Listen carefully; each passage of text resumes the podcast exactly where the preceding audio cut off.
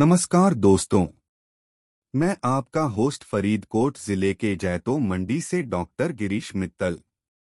मैं आप सबका स्वागत करता हूँ हमारे पॉडकास्ट शिक्षा सफ़र में। आज बात करेंगे शिक्षा के नए पहले के बारे में। इसलिए हर समय नए विकास पहले लाए जाते हैं, ताकि बच्चों को इस समाज में सफल बनाने में मदद मिल सके। जब से मैं छोटा था शिक्षा और स्कूल के महत्व को मुझे सिखाया जाता आ रहा है।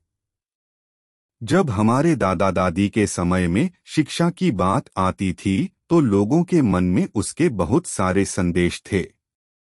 लेकिन आजकल इसका मतलब बहुत कुछ बदल गया है। आज के समय में छात्रों के सामने नए विकास पहले रखे जाते हैं, जो उनके भविष्य में मदद करते हैं। सफलता का हमेशा सीधा संबंध होता है शिक्षा से। हालाँकि शिक्षा का अर्थ सिर्फ़ स्कूल और पाठ्यक्रम नहीं है। आजकल इसमें कुछ नए पहले शामिल होते हैं, जैसे कि इंटरनेट के अनुसार पढ़ाई, वीडियो लर्निंग, कंप्यूटर आधारित शिक्षा आदि। अब दुनिया व्यापक रूप से इंटरनेट से जुड़ी हुई है, जिससे लोग अपने समय के अनुसार नौकरी कर सकते हैं और व्यवसाय कर सकते हैं। इसी तरह से नौजवान लोग वीडियो लर्निंग की मदद से अपनी पढ़ाई को आसान और इंटरेस्टिंग बना सकते हैं और उन्हें कठिन सवालों के उत्तर देने में भी मदद मिलती है।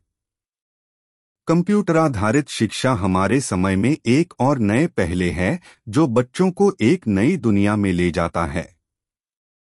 इस विचार को लेकर भारत सरकार ने अपना अब तक का सबसे बड़ा योजना शुरू की है, अंत्योदय शिक्षा अभियान। यह योजना देश के सभी बच्चों के लिए निःशुल्क शिक्षा सुनिश्चित